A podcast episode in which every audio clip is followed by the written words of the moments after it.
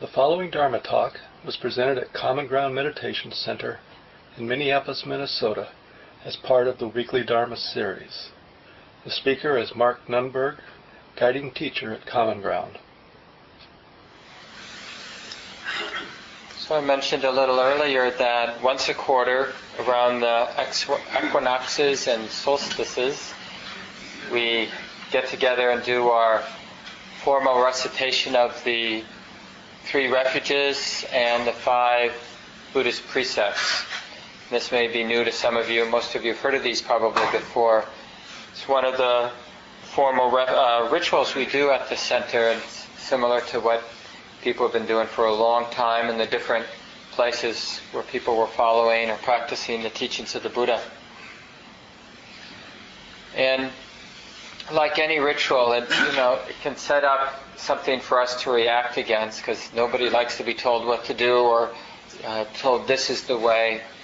So it's the most important thing about any ritual is to ground it in our own experience, so it, we're clear why we're doing it. And in terms of the three refuges, it's simply a way, you know, when we take refuge in the Buddha, the Dhamma, the Sangha, we're simply reflecting on our life and where we have found something of value, something worthy of trust in our life, each of us in our lives, and dividing it, you know, in three ways. And this division, I think, is archetypal. I don't think it's specific to Buddhism. The words are specific to Buddhism, of course, but the division makes a lot of sense. So when we look at our lives, as I mentioned at the beginning, all of us, I bet, even those of us, people here who've had really difficult upbringing, upbringings with adults that weren't so trustworthy. But most of us, when we look at our lives, we can appreciate, deeply appreciate being around loving, wise people at times, you know. I got an email uh, just a couple days ago from my fifth grade teacher, Bob Sobiak. Maybe I'm recording it, maybe he'll listen to this talk. But anyway, he, uh, he was a really important mentor for me, and uh, just I really loved him a lot went back and visited him a few times when I was in high school. Just helped out during breaks um, in his classroom. And just out of the blue, sent an email and asked how I was doing. So we've exchanged a couple of emails now. But I would consider him sangha, you know, uh, some for some expression of wisdom and love in my life. And we call that Sangha, but you can call it whatever you want. But it's worthwhile to reflect on those beings. I include beings because it might your cat or dog. Maybe it was the wise one at times for you, but mostly it's human beings that have been wise and loving for us at times in our lives. And we want to recognize how valuable that is. And I mentioned even in the guided sit, we can actually feel how protective it is to be here together like this. And one of the things about having an organization and a, a building dedicated to mindfulness and to these wholesome qualities is that we all have our best behavior when we're here. We're all reminding each other about being mindful, about being awake, about being open and connected. And so, what manifests here, the, the way that we express ourselves here, is often very beautiful. And we feel that. People like to come to Common Ground or places like Common Ground because we feel safe and because the beautiful qualities of our own mind and heart get coaxed out. And we start noticing that we're more friendly, we're more forgiving, we're more patient, we're more beautiful. And it's really nice to be around ourselves when we're like that. so this is one of the refuges. We take refuge in the Sangha. We take refuge in the wisdom and love we see being expressed in other beings. and the lineage of that wisdom, meaning that it's it's like uh, the negative forces of anger and greed. They're contagious, but also maybe even in a more resonant way, the beautiful qualities are contagious. When we see somebody being deeply generous or deeply patient or deeply forgiving, kind or wise, it inspires something. And it isn't even that, oh, I, it's not like on the surface level where we're going, oh, I should be good because that person's good, although that might happen. But it's, I think it's more um, base, or it's like a sympathetic vibration. We just start being a better person when we're around good people. Just like when we're around, you know, people caught in dark places, we tend to bring out our fear, our sense of neediness. You know how it is. I, I read an article uh, around Thanksgiving about, we call it Black Friday, right? The day after Thanksgiving where everybody goes shopping. And about, uh, I didn't realize this until I read the article that some people have been trampled recently in the last couple of years at one of the big uh, stores, I forget which one. Because, and it's this group psychology, of course, you know, where once, you know, we could be walking down the street, have no idea that there's a sale going on, but we see a bunch of people, you know, and then we wonder what we're missing. And we can get pulled into that. The story that I sometimes tell that I read once about the Dalai Lama giving a series of talks at a big auditorium in LA, and every day he had to take a drive from his hotel to the auditorium, and they went down a road that had a lot of electronic shops, and evidently the, the Dalai Lama likes electronic gadgets. and he said by the end of the talk, I mean, by the end of the week of teachings, that he, he had strong desire for objects he didn't even know what they were. but he just picked up the buzz from the electronic stores along the way. You know, the people and the advertisements in the windows, and and you know how that is. We can we can get pulled into greed. We can get pulled into fear. We're susceptible to where you know what's around us. So we take refuge in the Sangha, we take refuge in the Dhamma and the Buddha.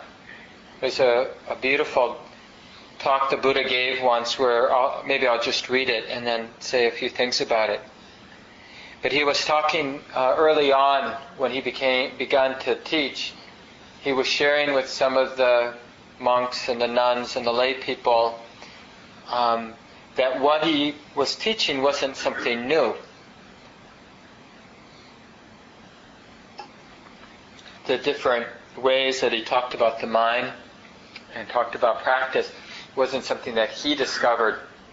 And this is how he explained that. He said, Suppose a person wandering in the forest wilderness found an ancient path, an ancient trail traveled by people of old, and he followed it up. And by doing so, he discovered an ancient city, an ancient royal capital where people of old had lived with parks and groves and lakes walled, walled round and beautiful to see. So I too found an ancient path, the ancient trail traveled by wise, loving old ones, or ones of old. And what was that ancient path, that ancient trail? It was this noble Eightfold Path. That is to say, right view, right intention, right speech, right action, right livelihood, right effort, right mindfulness, right concentration. Or we often sum up the Eightfold Path as the path of kindness, the path of peace, of quieting the mind or calm, and the path of wisdom, seeing things as they are and seeing the sort of resonant, um, you know, what comes out of seeing things as they are is this resonant devotion to non-attachment, to letting go. So this is the wisdom piece. And this is the path, the, the, Buddha's expression of the path that he uncovered. And he says, I followed it up. By doing so, I directly knew aging and death, their origin, their cessation, the way leading to their cessation. I directly knew birth, its origin, its cessation, and the way leading to cessation. I directly knew being, clinging, craving, feeling, contact, the six-fold base, the five physical senses, and the thinking mind. I knew name and form, consciousness. I directly knew mental formations, their origins, cessation, and the way leading to their cessation. So the Buddha is basically saying that in following through with this path, he came to understand all the different elements of our existence. That's what birth and death and mental formations and clinging and feeling. He's, he's just naming all the different aspects of existence. And that he understood how it comes to be, how it ends, and the way leading to the ending. The ending is the non-attachment or the non-identification with this whole process of being this process of living, we could say. How to set that free, how to set this life free of attachment or clinging. So, this is what we mean by Buddha and Dhamma. This simple teaching is another way of the Buddha talking about these other two refuges. So I mentioned Sangha as one of the refuges. Buddha and Dhamma are the other two refuges, and they're often thought of as a pair. It's the Buddha that sees Dhamma or that understands Dhamma. Dhamma often translated as the way it is, or the teachings that point to the way that it is. That things come and go, that this life of ours comes and goes, our thoughts come and go, our beautiful thoughts come and go, our despicable thoughts come and go, Everything about this life comes and goes. Our relationships come and go. Things that we think are meaningful come and go. What we thought were, was meaningful when we were a teenager, not, then we didn't think it was going to go. I mean, that's the always the thing about things that we think are really important. You might think Buddhism is really important, or common ground is really important, or this or that is really important. But remember how many things we thought were really important and then it changes. So the Dhamma, the teachings, are um, sort of consciously remembering this. This is why the Buddha took the time, and the men and women following in the footsteps of the Buddha take the time to re-articulate the path for us. They're basically saying to us, hey, pay attention. Everything comes and goes. We live in a very ephemeral world, and we work really hard at making it appear to be more substantial than it is. Take a close look. And in taking that close look, we begin to reveal the Buddha.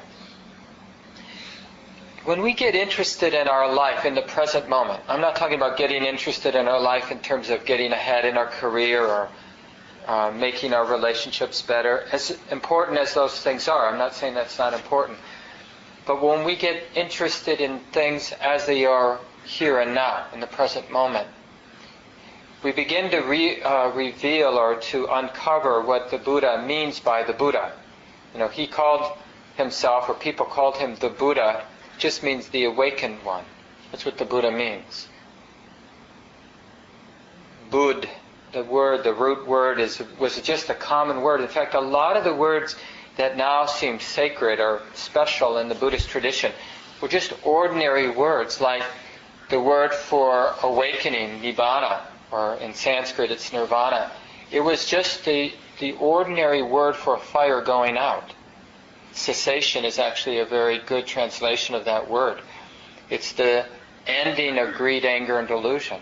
But we make it this sort of utopia idea that, you know, nibbana is some place that we'll get to if we're good.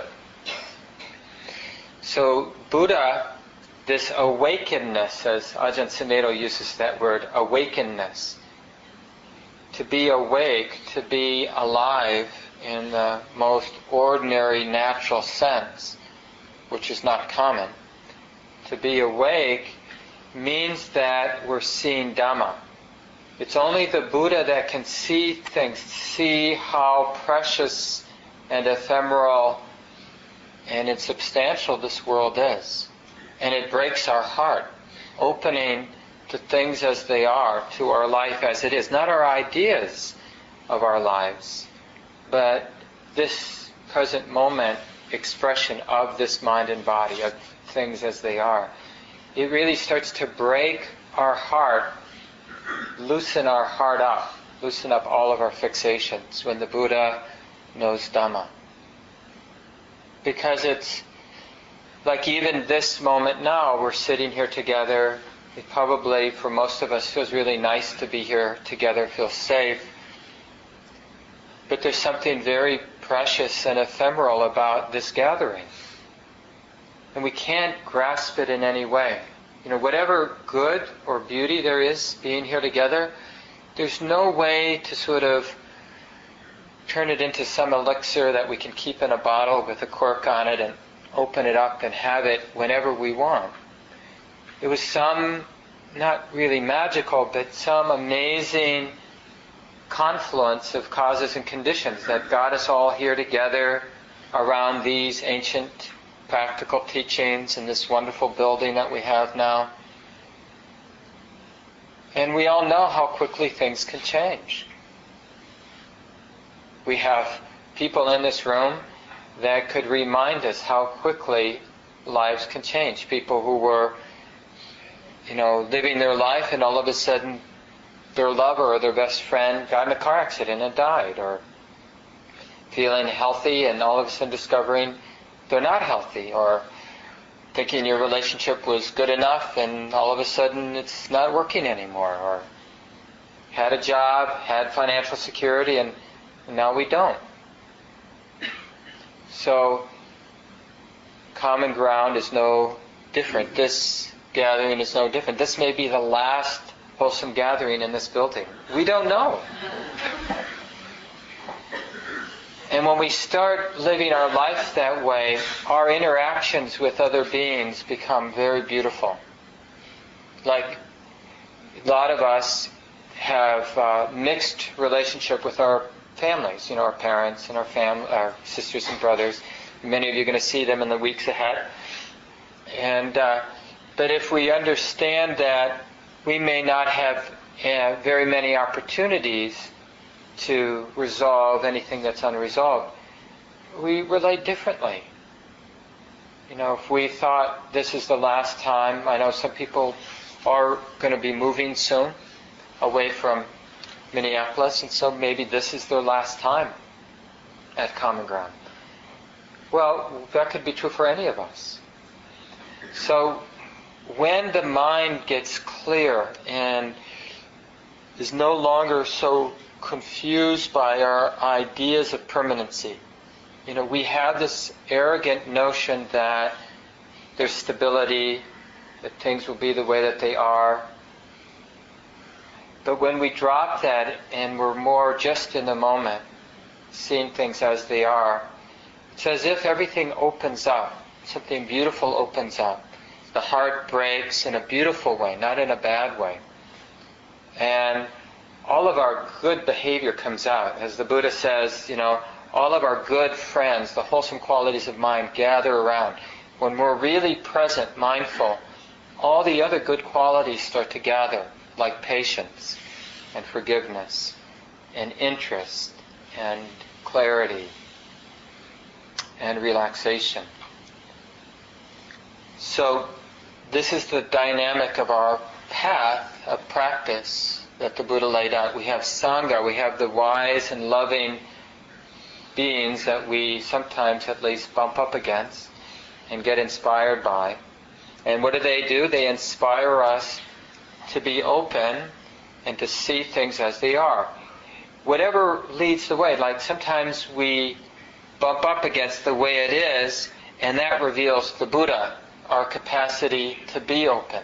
And sometimes we are open and we connect or we relax into the way it is. But we don't, you don't get Buddha without Dhamma. You don't get that openness without connecting, engaging the world as it actually is in the moment. And you can't, you don't get the world as it actually is, the moment as it actually is, without the Buddha. Because it's that, the Buddha means the quality of the heart and mind that can be transparent, can be wide open, undefended. And it's a strength, it's not like a feebleness. I'm open because I've forgotten how to defend myself. It actually sets in motion uh, a beautiful kind of responsivity, an ability to respond creatively and powerfully in the moment. So we'll do the refuges and precepts now. They're in our chant books.